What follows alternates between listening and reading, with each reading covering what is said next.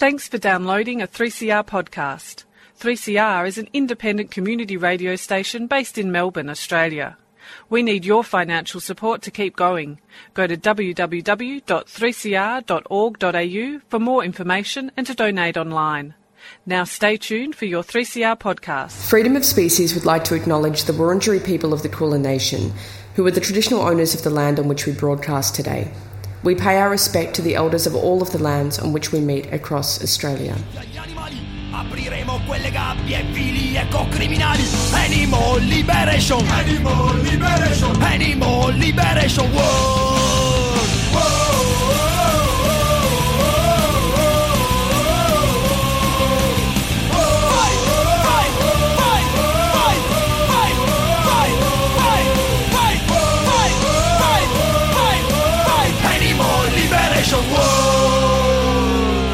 Welcome to Freedom of Species, where a show that brings animal advocacy to the airwaves of 3CR Community Radio. Before us, you heard Sally with Out of the Pan. Make sure you check that out 12 till 1 every Sunday for all things pansexual, and check out all previous shows via the 3CR website. On the show today, we're going to be dealing with some big, philosoph- big philosophical questions about uh, animals and big questions around, you know, bringing animals into the world and our responsibilities towards them and all, all these kind of big philosophical questions. But we are going to bring it back to practical implications for activists as well. Um, so, yeah, I'm Nick Pendergrass and I'm joined by Jamie Woodhouse, who has been on the show a few times. Um, welcome back to the show, Jamie. Yeah, it's great to be back. Thank you. And do you want to say a little bit out, a little bit about yourself before we get into the discussion today? Yeah, of course. So my name's Jamie Woodhouse, and it's great to be back. And my main project, as people will know if they've heard me here before, is popularizing and developing a really simple, pluralistic worldview called sentientism, which I summarize as uh, evidence, reason, and compassion for all sentient beings. So, in simple terms, it's a sort of naturalistic scientific way of understanding the world. Um, and it's also granting moral consideration or compassion for every sentient being, any being that has the capacity to experience things, to suffer, to flourish. So it's pretty simple, but uh, as with many of these philosophies, has some pretty radical implications. Yeah, absolutely. And so I guess the as a starting point to sort of get into the discussion today, I guess we should, as much as we're critical of this view that we're going to talk about, we should at least outline this view. So, do you want to just uh, talk about the the kind of the the idea that that is out there um, t- towards animals that we're going to sort of critique throughout the show today and discuss? Yeah, of course. So one one way of or a name that it's that's given to this way of thinking sometimes is called the logic of the larder, and the idea is that it, it can be good to bring animals into existence and then kill them. It can be better to do that than to not bring them into existence at all. Um, so that's a sort of simple view. And it might be quite interesting to resist the temptation to challenge that argument and just to lay out the rationale for it a little bit more clearly. And I'll try to, uh, you know, hold back from criticizing for the moment. Um, I think it, it starts with a few different suggestions. And one is that creating a positive life a good life is a good thing to do. Um, and that seems quite intuitive. You know, that's the decision many of us take if we, for example, have kids or um, uh, you might apply that into the non-human animal space as well, right? What what could be negative about creating a positive life? So that's one input to this argument. Another input to the argument is that um, while suffering might be a bad thing to cause, death by itself might not be intrinsically negative. So if you could kill without causing any suffering, so there's no suffering to the individual involved, there's no suffering to their family, there's no other knock on impacts at all. It's purely an isolated killing with zero suffering. Maybe that isn't a negative thing because once the being is dead, there's no moral patient, there's no experience, there's no one to be harmed. And if you can do the killing without causing any suffering, arguably there's no harm being done there either. So we have this view that, you know, it can be good to create a good life. We have this view that in isolation, a painless death with no suffering isn't intrinsically bad. Um, a third view that can play into this is an idea that might be a bit more contentious, even more contentious, is that of replaceability. So this idea might be, well, if we painlessly kill one being, but then replace them with another being that has a really good life, net net, that's okay, isn't it? Because one life has ended, but another good life has begun. And overall, when we add these things up, you know, what's the problem? We can replace the positive existence of one with the lack of existence of another. And more broadly, there's a few approaches that I think are applied here, which you'll see in lots of different thought experiments. And we'll come back to this idea of thought experiments later on, because this is um, quite a good example. One is this idea of bundling, where you can take different actions and decisions and put them together in a package and evaluate that package. So in this context, what we're doing is we're bundling the idea of creating a new being, you know, allowing them to breed or artificial insemination or whatever the mechanism might be. So the, that creation, which we've already said maybe is a positive thing to do if that being is going to have a good life, but we're bundling that with the killing that happens at the end of their life. And we're saying, look, let's bundle those two things together. Let's not separate it. Let's bundle them because there's just one big choice here. But we're also going to limit our choices because we're going to say there's this bundle of choices, create and then kill, versus the idea of not creating at all. And we might look at those together and say, well, which is better? Is it better not to create at all? Or is it better to create, have a good life, and then kill, particularly if that killing is done painlessly? And if we look at that one bundle versus the other bundle, you know, what, what's the best approach to take? And as part of that bundling, there's another idea called offsetting, which sort of justifies the bundling in a way, which says, look, even if you think there's something wrong about painless killing, isn't that offset? Isn't that balanced out? Isn't that justified by the fact that we also created a positive life in the first place? So I should probably stop talking, but there's a bundle of, you know, lines of thought there, which you could see some, you know, value in and some intuitive resonance as well. But when you put them all together, add up to this view that if the choice is not to create a being at all versus create a being, help them have a happy, positive life, and then kill them painlessly, you know, so that, for example, we could then eat their flesh. You know, the latter would be the better thing to do. mm-hmm. So that's in. I think that's my attempt at encapsulating the argument that someone might put forward.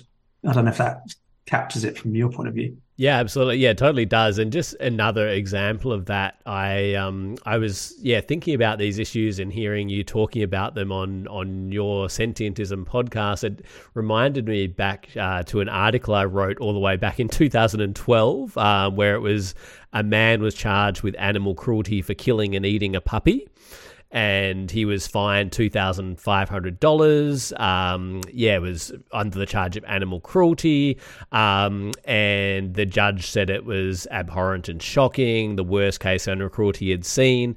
Um, even though the person, this was in yeah Western Australia, he said that he killed the puppy humanely, but that didn't seem to make much of a difference. But yeah. we yeah when it comes to other species of animals that, that argument might get a bit more um, get a bit more weight and so yeah i wrote that article again a, a long time ago on online opinion um, and had a lot of comments on the article and some not not particularly productive discussions but at, at the time i was kind of like I didn't want to preach to a vegan audience. I wanted to be reaching um, reaching people who weren't already vegan, um, and I was definitely doing that. But I also after writing a few articles there, perhaps an audience that wasn't particularly receptive to veganism either. Um, but anyway, just one of the comments on the article. Again, I was kind of taken um, back, or it took me back to this um, these discussions because the the the a, a, person comment on the article who was an animal farmer and kind of didn't use this um, didn't use that same language or jargon based what they're getting at. So they're basically I made the argument that there was a lot of back and forth, but it was one individual choosing not to eat and where animal products is not going to end all the suffering in the world, but it will reduce suffering. So it was kind of a worthwhile pursuit. And so in response, the person argued, or so you imagine. That really depends on what you eat and what sort of animals were raised. If they were the lambs on my farm, they did not suffer, but actually had very happy lives. Personally, I also eat free range eggs and free range chickens. So the only thing that I would achieve by following your advice, and that was advice promoting veganism, is to deny them the happy lives which, which they now have. Yes, those lives end, but so does yours. If you were hit by a bus tomorrow, it will be shortened too. Like it or not, that's life. If we if, if we risk living, we risk dying. But do not confuse dying with suffering. Um, so, eh, from their point of view, that their farming was a win for the animals and them, and win wins are rare and good to get in life, and, and that kind of thing. Um, so, yeah, basically exactly what you said, but it was just yeah, just interesting to kind of see those same philosophical arguments, like as a, yeah, a critique I've actually gotten in articles. Um, promoting veganism or sort of questioning, I guess in that case, questioning, well, if we're against a puppy being killed humanely, then then why are we accepting a pig being killed humanely or whatever species you want to insert there? So, um, yeah. yeah. I think that that gives a, a pretty good overview of the. Um, of the idea that we're going to sort of discuss and, and delve into today. Um, you, can, um, yeah. you can also take it a little bit further because in a way, I've talked about this idea being predicated on this idea of the possibility there being a, a death with no suffering uh, that might be, you know, a morally neutral thing to do. But in a sense, if you think that the life is positive enough and there's enough value in having created this positive life, it might even be strong enough to justify a painful death. So, you know, why do we need even a humane, in inverted commas, death? Mm. You know, arguably, if we've created this life and it's good enough, could that even justify us torturing a being to death at the end. You know, so you can see how these ideas of offsetting and balancing can um, take you from the thought experiment place back into normal animal agriculture too. Mm-hmm. Um, and yeah. as you've just done there, I mean, that's that's that's a really good segue into thinking about how you might challenge that. Is to um, think think about uh, you know how would that work if we applied it to other species of non-human animals, but also classically how would that exact same philosophical logic work if we applied it to us humans? You know, if we mm-hmm. used it to justify, for example, farming human infants for food, or does the fact that, you know, I've created my children and given them good lives give me the right to harm them or even kill them later on? All of a sudden, you jump from a position that intuitively can feel quite reasonable if we're talking about non-human animals in farms that we're very used to deprecating and objectifying and thinking about in a certain way. And when you apply that exact same philosophical logic to a puppy or to humans, all of a sudden our intuitions push the other way. Um, and sometimes that's you know just an emotive reaction, and you need to cut through that and think cleanly. But I think it also does help us expose the reasons and the flaws in in that logic for when it's applied to non-human farmed animals too. Absolutely, and I think we it's probably a perfect time actually going to our opening song because this is a song that actually does that exactly. So it's by a band, Propagandhi, who are very outspoken about animal rights issues and have been for a long time. So the song is Humane Meat, the Flensing of Sandor Katz uh, by Propagandhi.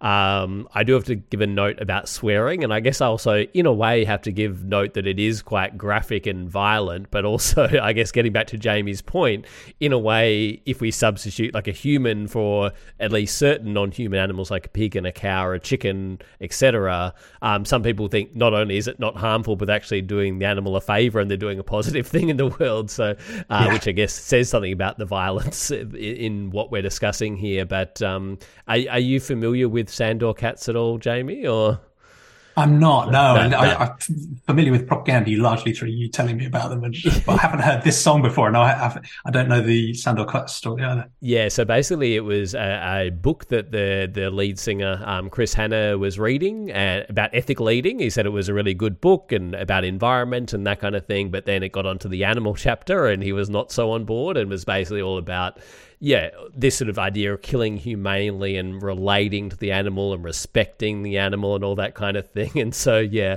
um, yeah, Chris Hannah has written that song where it's okay, this if this so is so respectful and it's engaging with a relationship, that kind of thing. Well, then this author advocating this, like, I guess, how would they feel if they were on the other end of the equation? Uh, yeah.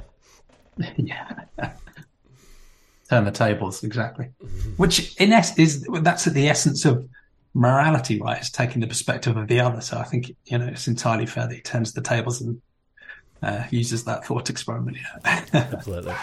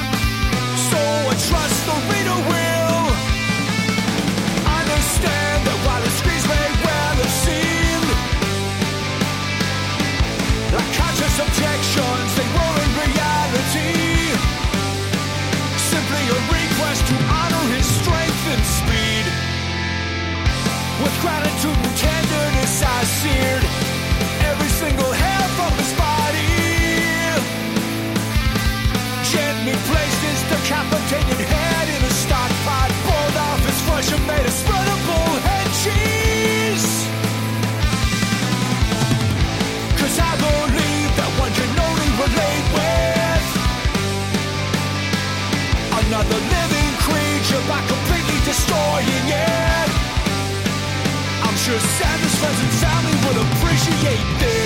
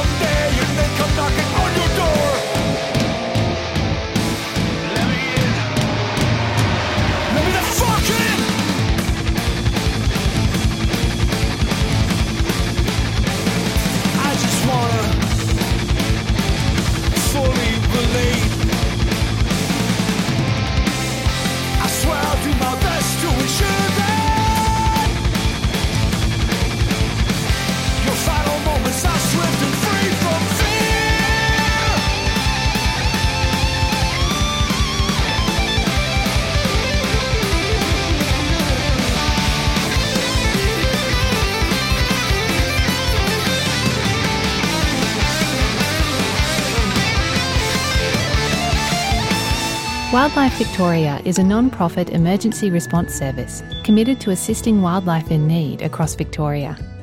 Our trained and dedicated volunteers rescue and rehabilitate sick, injured, and orphaned animals so they can be released back to their native habitat. If you see wildlife that may need our help, please contact us on 8400 7300. To donate or register to become a volunteer, hop onto our website at wildlifevictoria.org.au.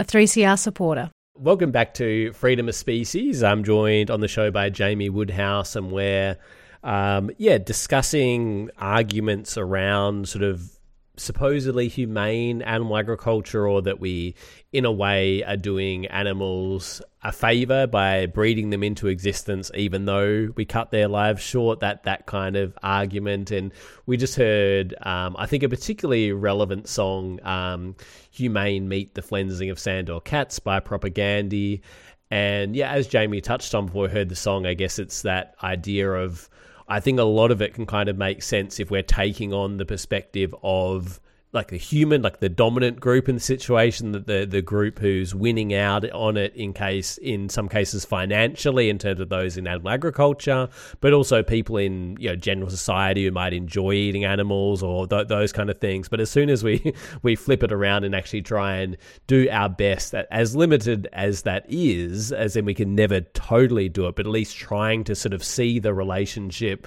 see the issue through the lens of the non-human animals or one who's disadvantaged in the situation, we might be it, it might sound a lot less humane, I guess. Yeah, I agree, and I think that that, that flipping it around helps us to see some of the pushbacks to that argument. And I don't know if it's useful to go through some of the ways I tend to think about how we might challenge those arguments and what the responses might be. Go ahead. Um, So a good one to start with is this idea of, you know, is a painless, suffering-free death intrinsically wrong? Um, and a good way of thinking about that is, well, do I want to be painlessly killed? And the simple answer is no. But I think we can broaden that out um, across the animal world pretty cleanly too, because I think many people would say that morality is about considering the interests of others, and it's pretty obvious that you know other sentient beings don't like suffering. That's almost in the definition of the word suffering is it's a negative valenced experience, something we we don't like, right? That's, that's almost definitionally true. So we have that interest in not suffering that leads many people to focus on sentience and to see needlessly causing suffering as a bad thing. But I think it's reasonable to say that we also, regardless of suffering, have an interest in continuing to live and not die.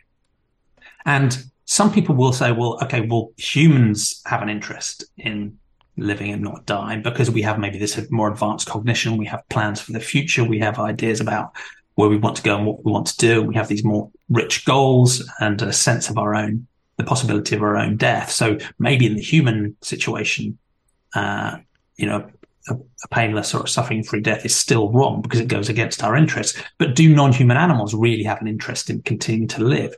Um, and I think the strong answer has to be yes. And the reason I think that is because I think the interest in living and not dying is probably just as deep as the interest in not suffering in an evolutionary sense. You can see why those interests came to evolve in probably the, you know, Precambrian or the Cambrian in quite simple animals and why those interests, I think, are very likely to be very broadly distributed across the um, animal kingdom now. So I think that idea of having interests in not dying, regardless of suffering, is something that we should respect and um, have moral consideration for, um, independent of whether the suffering is caused. Um, but but of course, you can also apply that back to the human case as well, because although adult humans might have a sense of their own mortality and plans for the future, human infants don't have that.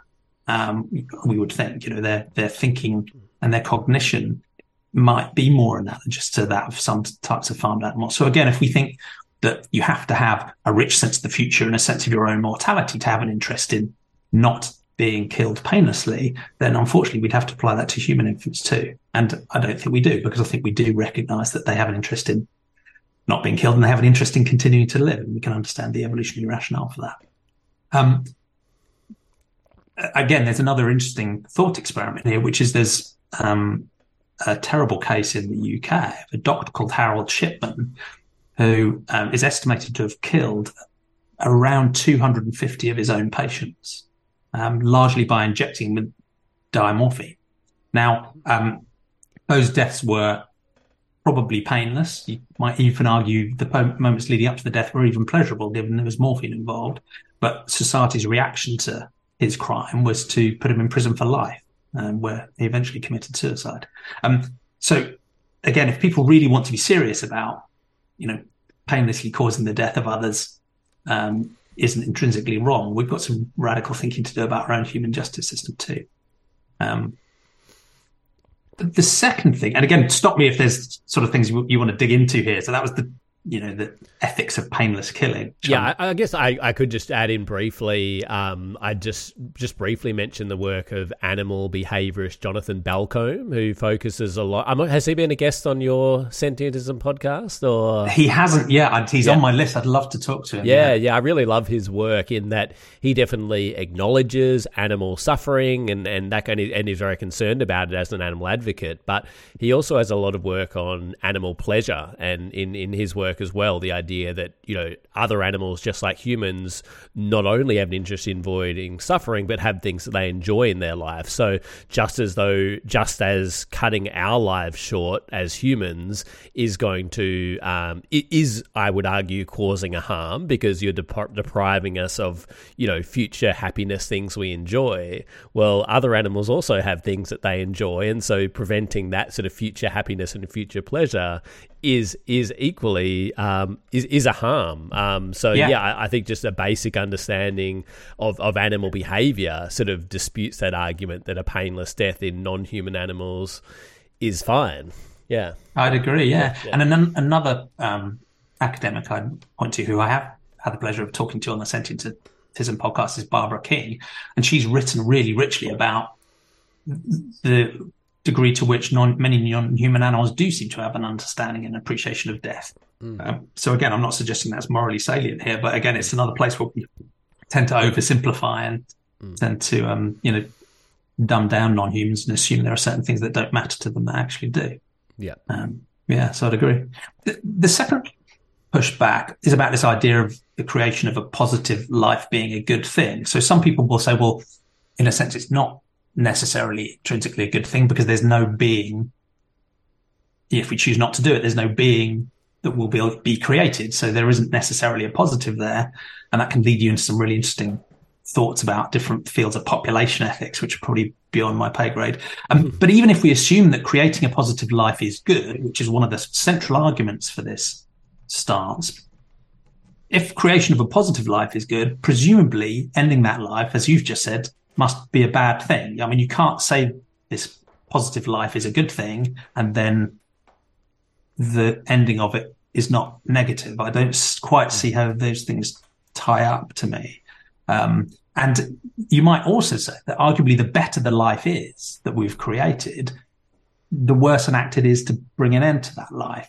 Mm. So in a sense, there's this strange balance here when people talk about supposedly humane farming or farms with happy cows and pigs and so on, arguably the killing there is even a worse deprivation than the killing of an animal in a factory farm because they have this net positive life that they could have continued to um, carry through for their full lifespan. And we're bringing that happy positive life to an end much, much more quickly. So again, I, d- I think this idea that the creation of a positive life being a good thing then undermines the very argument that killing is a neutral act towards the end. Um, and I think also those, yeah, again, those human population arguments aren't things that I've looked into a lot of depth. I can't talk about them with too much authority, but I guess when we get those arguments of, you know, we should have uh, as many people as possible who could live good lives, like the more the better, because it's going to sort of maximize overall pleasure and happiness and and those kind of things.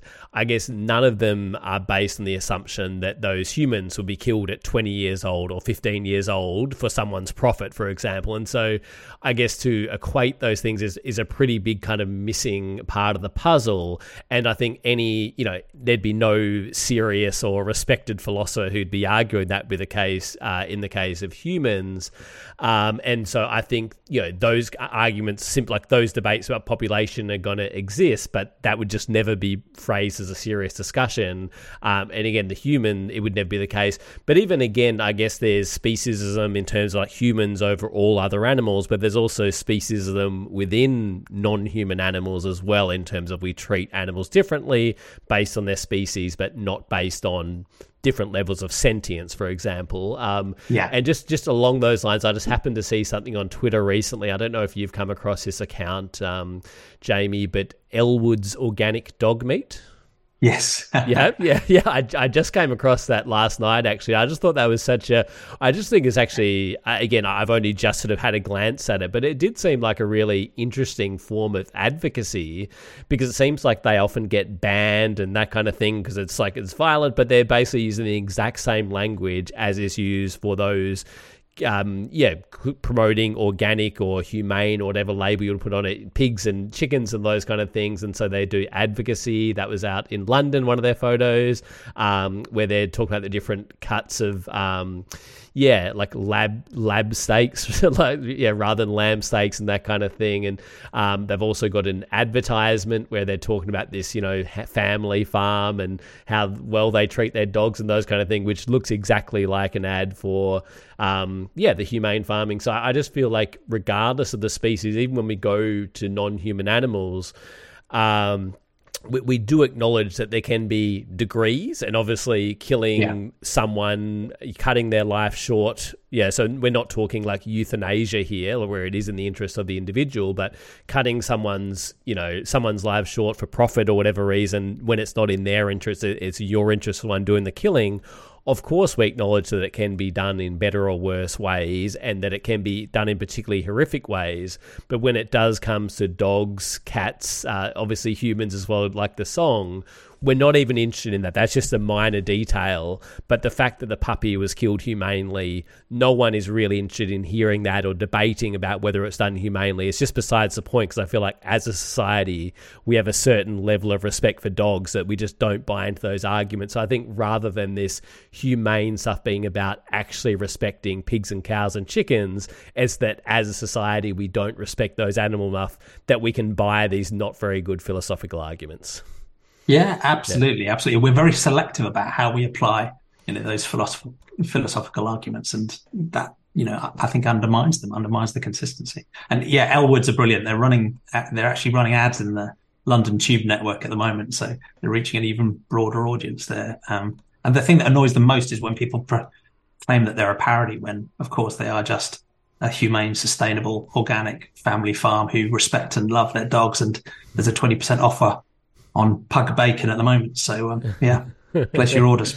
Yeah, yeah, we don't use the advertisements on the show, but we'll make an exception there. But uh, yeah, you can check them out um, on Twitter. They're at Elwood Dog Meat, and I'll, I'll, put a link in the notes as well to the ad they've done, which again I thought was really, and really just sort of the aesthetic and the language and everything was just so much like a you know organic any other yeah any other kind of yeah. um, products. I think they do a pretty good job as well.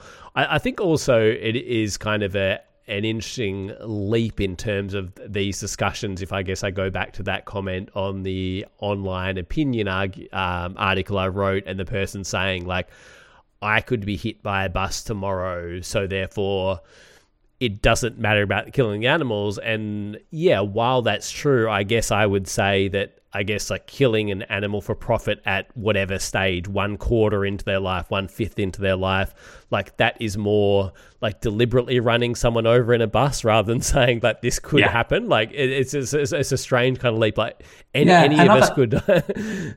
another way of putting that is everybody dies, so murder is okay. Yeah, yeah, yeah. And, and I'm not sure it quite carries through. Yeah, yeah, yeah. yeah. So it's a kind of a, a, weird kind of argument that yeah, we we can all die at some point. Therefore, yeah, therefore killing for yeah. profit is is okay. Yeah, yeah. And there, there's a few other th- sort of pushbacks I thought it might be useful to go through too. Um, so one, I talked about this idea of sort of bundling things together and offsetting, and that's another thing to challenge because if we're bundling together this idea of creating a new life with their eventual killing, well, why do we have to bundle those things? Can't we separate the two acts out and evaluate them separately? You know, if creating a good new life is good, that's fine. But then as we walk towards the being with a knife or a hypodermic needle in our hand, can't we evaluate the act of the killing separately? Why do they have to be bundled? And that's part of this thought experiment setup that creates these sometimes artificial bundles. Um, that links to this idea of offsetting as well, which is very contentious, where you might say, well, you know, we do some good, we do some bad. Let's balance them out and think about the, the total, the sum, you know, result. Okay. But just because you've done something good doesn't remove the bad. It doesn't negate it. It doesn't make it disappear. The bad action is still there. Um, even if you've done something good in the lead up to it. So the offsetting question is distinct. Um, and those relate to another way that people talk about it. Sometimes they will actually try and say, well, imagine the perspective of the being we're talking about here. You know, surely they would prefer to have existed and then be humanely killed rather than never have existed. But in a way, they've done it. They're doing a deal with themselves about the life course of a being that is not involved in this deal whatsoever. There's no consent, there's no agreement, because before you decide to create the life, there is no being to engage with at all, right? So again, there's this motivated reasoning where I've done this convincing deal that feels like it makes sense to myself without them being involved at all. And I'm using that to justify killing them for my own purposes. Um, so again, I think you can challenge those ideas about bundling and offsetting and consent and you know who have we done this bundling deal with? It's really just ourselves. Um, and i think that does link into one of the other ideas you talked about which is look instead of just thinking in these sort of clean neutral terms about good and bad and maybe a more utilitarian way of thinking about what we're doing here there are other approaches. You can use a care ethic that thinks about should we care about other beings and therefore presumably not kill them because they have an interest in living?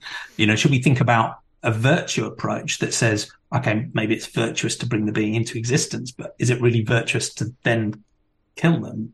Um, you might, as you mentioned, talk about exploitation and power and oppression and justice and use that lens to say, okay, we've artificially created this weird thought experiment in our own heads, but is it really just to behave in this way? You know, think about the power dynamics, the imbalance, the motivations, uh, and the impression impression that's happening here. Um, so yeah, I think that that's probably a, a long list of ways we can challenge and push back on this sort of logic of the larder, but fueled by you know your puppy experiment or the hmm. concept of farming human infants for food. And I'd argue that if you know someone's philosophical arguments justifying animal agriculture also justify farming human infants for food, something's probably gone wrong. So that can be quite an interesting, you know, thought experiment just just to play back to people.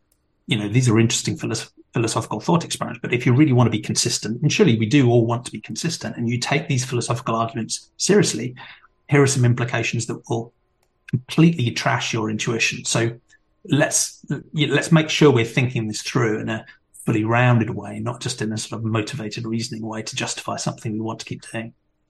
Absolutely, yeah, and I think um, we'll have to move on to implications in a moment. I guess the final thing I'll say as well is I think sometimes like euthanasia for animals is given in terms of the idea yeah. of well okay i'm going to euthanize my dog because like it's in their interest again to the best of my ability and therefore like killing animals in that case or killing that particular animal is not a harm therefore kind of going from killing animals for profit or like where they they otherwise would be healthy animals and would have long lot of their life to live is kind of almost the same thing. And we did a show a while back. I'll put a link to it as well but it was um, Paul Mikhail Catapang Podosky who's a philosopher um, moving beyond killing animals humanely. And he was talking about he'd written an article on this idea of um, yeah, humane killing versus killing humanely. So we go from, okay, that is a humane killing. We're killing that animal to the best of our knowledge for their interest, for their own benefit, as many of us would support euthanasia for humans in the exact same circumstance. To that animal was killed in a better way than sometimes, and they're somehow morally equivalent or the same things. I think that's another another yeah. argument sometimes gets thrown into the discussion, which doesn't. I guess we've got to think: is this in the interest of the animal, or is it in the interest of the human doing the killing for their own benefit as well. Yeah, exactly. That sort of slippage is very common in sort of popular discourses where you, um, you, you genuinely do take the perspective of the other of the being and use that in a sense, but then it slips into something which is actually just for our benefit, not for theirs. And I, I do think there's this potentially sort of broad pattern about how philosophy, moral philosophy works. So we might start out intuitively with a sort of quite self-centered or small group-centered ethics where we care about ourselves and our family and those around us. And philosophy, I think, does a really good job at pushing against that and say, look, we need to be much more universal. We need to really care much more generously. And that's not just a you know, utilitarian thing of Jeremy Bentham saying, can they suffer? Which pushes us to consider not just humans, but non-human sentient beings as well. That also applies in a sort of deontological or a rights perspective, universal human rights. You know, every human matters or every animal matters. So philosophy does a really good job, I think, at pushing us to broaden that moral scope, be much more generous. It takes us away from our sort of groupish, egoistic starting point. Um, but then it takes you into this place where you have maybe a point of view of the universe or a view from nowhere or a view from behind a veil of ignorance. And it's neutral and it's broad and it can lead you into all sorts of strange population ethics type stuff where you're drawn either to think, you know, you know, because life and suffering are inevitable, maybe we should bring an end to all sentient existence, or the flip side being positive lives are good, therefore we should maximize the numbers of sentient beings that have even tiny amounts of positive sentient experience. So you sort of end up with these weird maximizing views that can you know, it is almost a sort of universal, neutral, universe, cosmic view of things, which I think can take us into different, into some difficult places. But surely at some point we have to then come back down to earth and say, well, that neutral perspective, that view of the universe has been useful because it's sort of broken my compassion and pushed it much further. But ultimately, we do have to come back to compassion and caring about the perspective of others and genuinely understanding the perspective of others. And, and I would argue, you know, individual sentient beings. So I don't know if that path makes sense. You sort of start from sort of egoistic, groupy thing. Philosophy takes us into this sort of universal cosmic view that pushes us to be much more morally generous and much more broadly compassionate, but it has some weird thought experiment stuff going in, going mm. on that can disconnect us from the visceral reality of the individual sentient beings that ultimately we should be caring about. And so we sort of need to come back down to that idea of genuinely caring about the other and showing compassion for others. And so that's a broad way I sometimes think about the influence of philosophy. It can be really positive, but at some point we've got to come back down to earth and care about each other yeah, exactly. I think sometimes, yeah, there might be things that are interesting philosophically, but probably more important is what we, yeah, what we do with actual individuals in the in the real world, I guess. So yeah, we're go- we're going to kind of finish up by discussing that a little bit.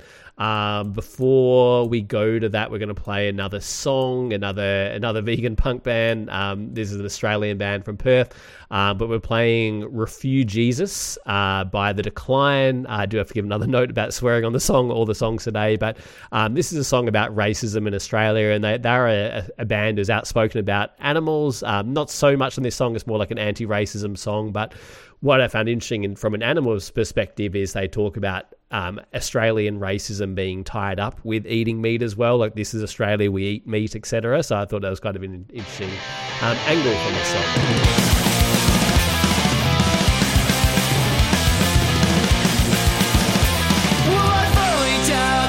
song.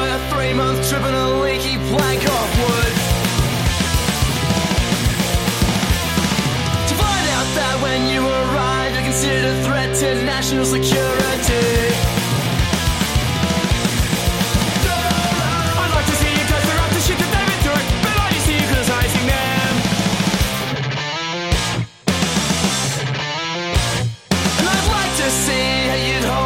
struggle for survival in your war-torn homeland. At cost of little more violence and takes because of them, I'm sure you'd understand. Racist jokes and stereotypes, you laugh with the rest. They're locked in refugee camps and you claim it's for the best. Everyone's an immigrant, I'm tired of all your racist shit. There's no farmer between national pride and racist bigotry.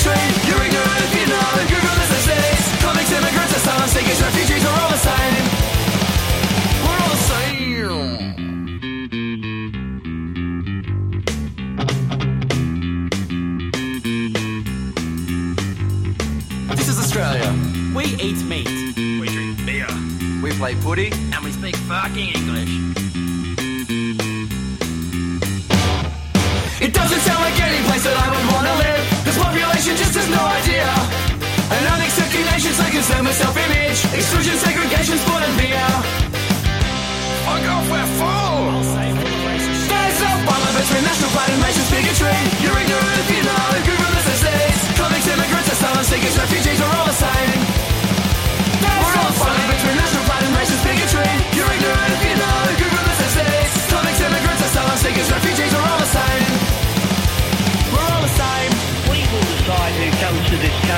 and the circumstances in which they come.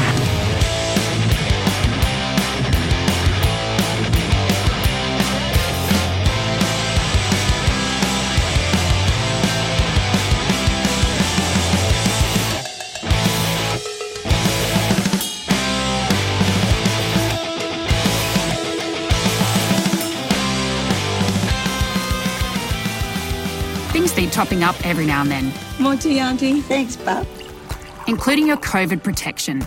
If you're an adult and it's been six months since you caught COVID or had a COVID jab, you can now top up with a free COVID 19 booster. It helps keep you and your mob protected from serious illness from COVID 19. So talk to your doctor or health worker about a free COVID 19 booster or visit health.gov.au forward slash top up to find out more. Authorised by the Australian Government, Canberra. A 3CR supporter.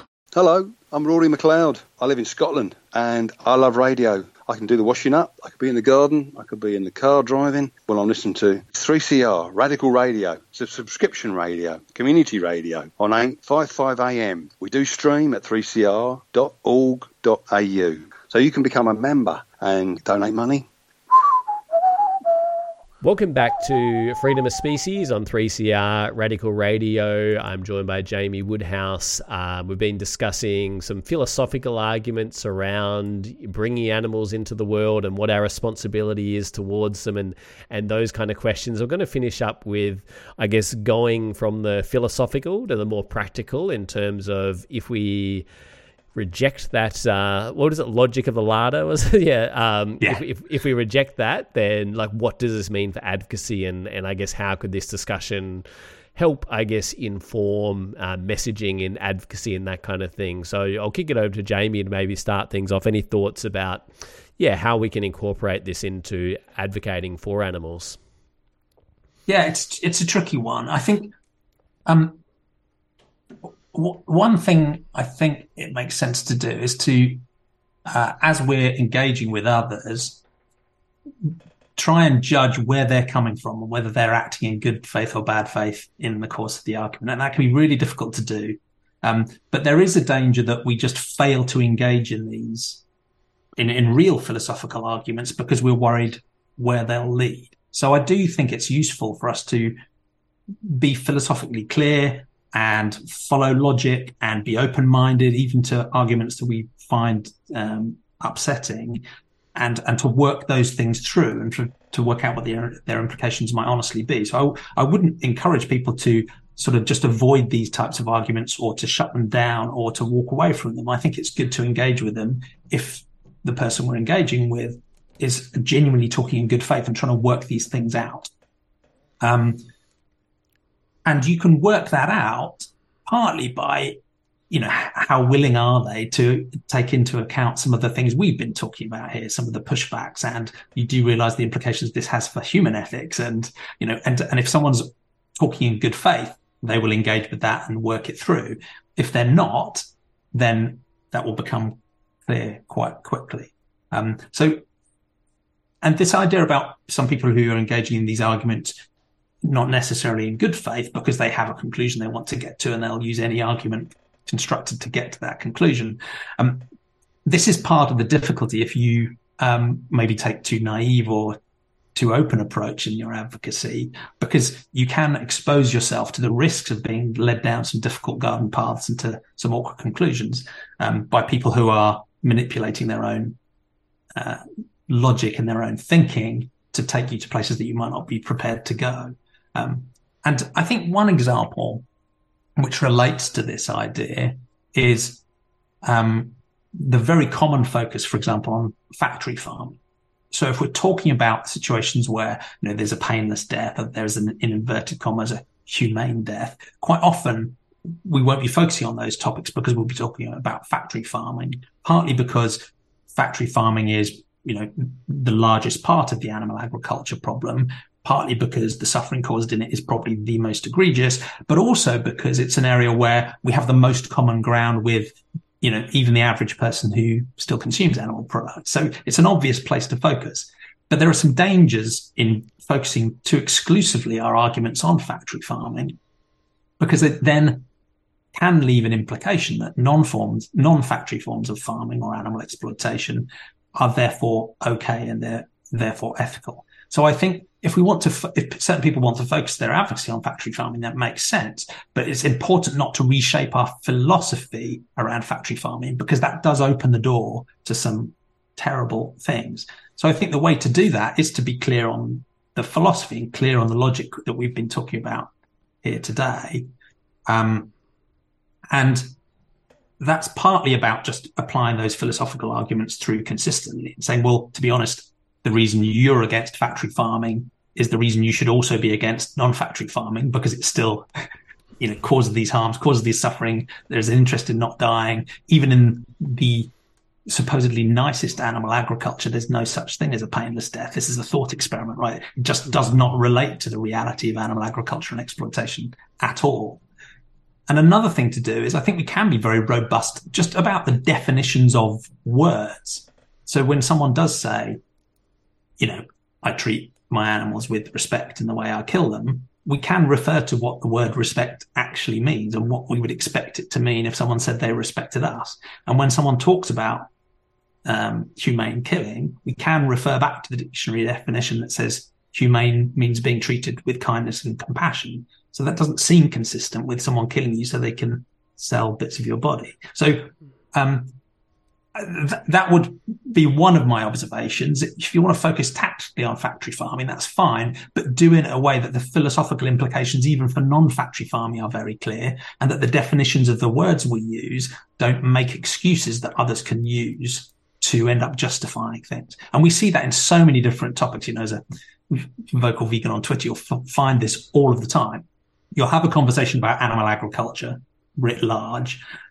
The person talking to you will immediately start t- talking about backyard hens or humane killing or grass fed cows that get massaged every day or regenerative farming, right? So they'll take you immediately from this large scale problem to a tiny niche that they can, they feel that they can then build an ethical argument about. And I guess the the two things are one is even those niches they're talking about have deep philosophical and ethical problems in that we should engage with robustly and very clearly on. Mm. But two, most of the people making those arguments aren't actually interested in those niche examples. What they want to do is use those niche examples to try and humane wash, just like greenwashing, the entire enterprise of animal agriculture and exploitation.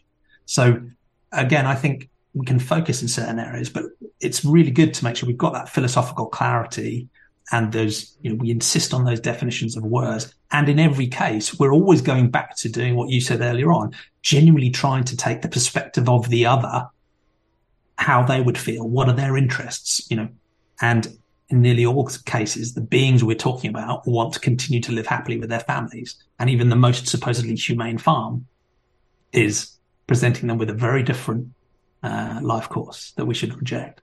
Um, so I don't know if that's helpful, but that's a sort of sense of where some of these debates can be really useful and interesting in advocacy. But there are also some dangers too, because um, these interesting philosophical arguments can open up some sort of trapdoors that we need to be careful not to fall into.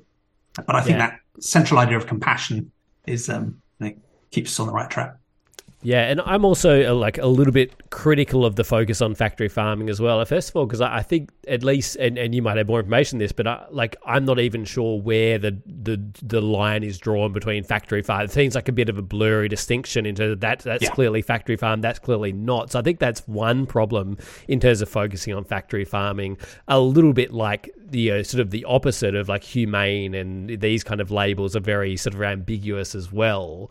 I see that that's one problem with focus on humane, uh, sorry, on factory farming specifically. But I'd say another problem that I see with it, I remember there was a flyer, common flyer. This is probably going back a long way, like maybe ten to fifteen years, but it was basically it was a why vegan flyer, and it was basically like the argument was pretty much factory farming is bad, go vegan. Basically, it was basically all about factory farming. I think there was maybe even one line in there at the very end, oh, animals are still killed in, you know, humane, free range, etc. But basically the whole focus on factory farming, and I actually knew an animal advocate back in Perth, where I'm from, originally on the other side of Australia, who basically read that flyer, went vegan for a while, then went back to the supposedly humane animal products because they'd kind of only been convinced around factory farming and then eventually sort of saw the arguments for veganism. So I, I feel like as much as um, some of the discussions we had um, on a recent show looking at our ideal re- relationships with other animals and got into sort of complex sort of animal rights arguments, those kind of things. In a way, like I think those discussions are important within the animal movement, but it might not be the first thing you go to when you're talking to people about animals. Um, but I do think that idea of like not killing um, is a fairly simple philosophical idea. You don't have to get into really deep animal rights philosophy, but I think that messaging around, like, yeah, the killing of animals and that being a harm is something that a lot of people get. A lot of discussions I've had, not not just in you know, academia, but just in the world in general. Um, a lot of sort of people understand that, yeah, killing that seems like not the best thing to do to, you know, myself as a human, to my dog, and, and if you can extend that to a pig or a cow or a chicken, it, it makes sense as well. So I, I think that that to me is a much stronger argument, which sort of it clears up all those sort of oh, what about humane? What about this? What about that? Is kind of a much more all encompassing kind of messaging, but messaging which I, I do think can make sense to quite a large audience. Um, I guess uh, just off the top of my head, there was the I'm trying to think. It's not the Sentient. Is it Sentientist Institute or something like that? There was a study a few years ago that found like nearly half of US people in the US supported a ban on slaughterhouses. Um, yeah, which it's was the Sentience pretty, Institute. Yeah, yeah, which which is pretty like it seems like that messaging does have pretty broad resonance, but also the implications are quite radical and fundamental in terms of that would mean the end of animal agriculture if if that view was adopted and, and taken seriously. So. Um, yeah, we Yeah. are about out of time. I'll, I'll hand over to Jamie for some final thoughts in a moment, but just to finish up, um, yeah, we are 1 till 2 every Sunday. You can check out all of our old episodes via 3cr.org.au forward slash freedom of species, as well as on a bunch of podcast app as well. If you've got any feedback on this show, we're freedom of species at gmail.com in terms of email. You can also message us on social media. Um, stay tuned for rotations coming up next for some music. And we're going to finish up with another vegan artist, but a little bit of a different um, different style. So moving into some hip hop music. This is "All Your Bases" by Sole. Um, again, a note about swearing in the, the song. Again, um, again, a vegan artist, not about animals, more about politics and mental health and all kinds of things. But I thought it's a good one to finish up with. Uh, and I just wanted to hand it over to Jamie to, yeah, any final thoughts you wanted to get to. And yeah, definitely um, shout out to Sentientism and where people can learn more and get involved. Yeah, thank you. And I, I, on your point about factory farming, I just agree, right? I think the worst aspects of factory farming from the perspective of the animals include the sexual abu- abuse, the family separation, the mutilation, the imprisonment, and the killing. And all of those aspects, to varying degrees, are still present in all non non-human animal agriculture, right? All of the worst aspects are there. You know, they might just have a bit more space while those things are going on and in the lead up to the slaughterhouse. So I think that point carries through and we can be very clear about that at the same time as recognizing there are different forms of animal agriculture that might be worse or less worse, but you know, those, those consistent elements are still there. And that appeal to the wrongness of killing, I think is deeply intuitive. And in a way, that's partly where, you know, I still get some hope because there is this sense that, you know, both science and philosophy generally, you know, agree, I think, with our stance that non-human sentient beings warrant moral consideration and that the vast majority of the animal kingdom are clearly sentient um, and that they matter. And weirdly, despite humanity's current daily behavior, many, many humans intuitively sort of already agree with this, at least in theory. I mean, who would want to needlessly cause harm? And who would want to needlessly kill? So, you know, it does feel like there's this sort of latent positive human ethic we can tap into if only we can break through these powerful social norms and sort of psychological defense mechanisms. But let's see. But it's been brilliant to be on again. Thank you so much. And yeah, if people are interested more about this sentientism idea, evidence, reason, and compassion for all sentient beings, there's sentientism.info, which is the homepage. Uh, we have a bunch of different groups on almost every social media forum. Facebook is the biggest, but they're open to anyone interested, not just people who agree with the idea. So we have plenty of fiery debates too. So come and join the conversation there. Um, and I also run my own sentientism podcast and YouTube, where I've been lucky to interview a dazzling array of guests, philosophers, scientists, activists, um, comedians, even sci-fi writers, and yourself, of course. um, yeah, so uh, I've been privileged to have an inc- incredible range of conversations with people both who agree and disagree with the worldview. But if you basically just Google sentient with ism on the end anyway, you'll find find our work. So yeah, thanks. It's been great to be on. No worries. And um, we'll put links to that in the notes as well. And yeah, I highly recommend the podcast. I always enjoy it. Um, recently listened to an episode with Andrew Knight, um, a veterinarian and does a lot of work on vegan pets and, and really enjoyed that show and, and really enjoy every show I've heard as well. So I highly recommend it. Um, thanks again for coming on the show, Jamie. It's a pleasure. We're here on our own. That's the way they set things up. We have to find our own answers, our own way out of the wilderness. Without a nice sunny path all laid out in front of us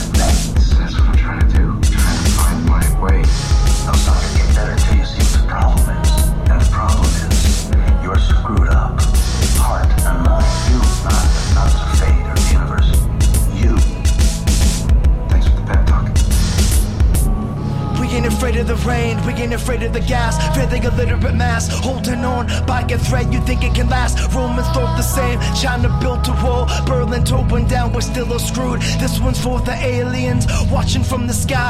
Now will be a good time to come down show us some goodwill. Cause it's going down. Every wall is coming down before we die. And if not, it's gonna be a bloody century. Last night I done the power sin. We talking at a table about the 99%. And I started crying as I told him about his influence on my life and the world he never got to see.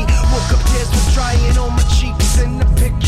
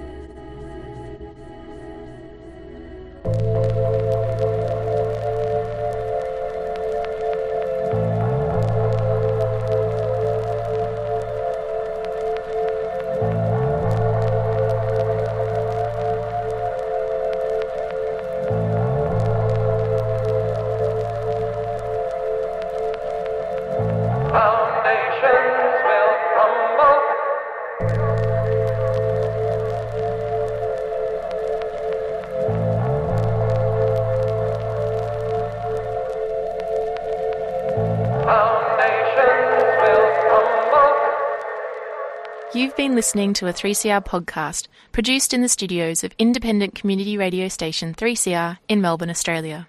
For more information, go to allthews.3cr.org.au.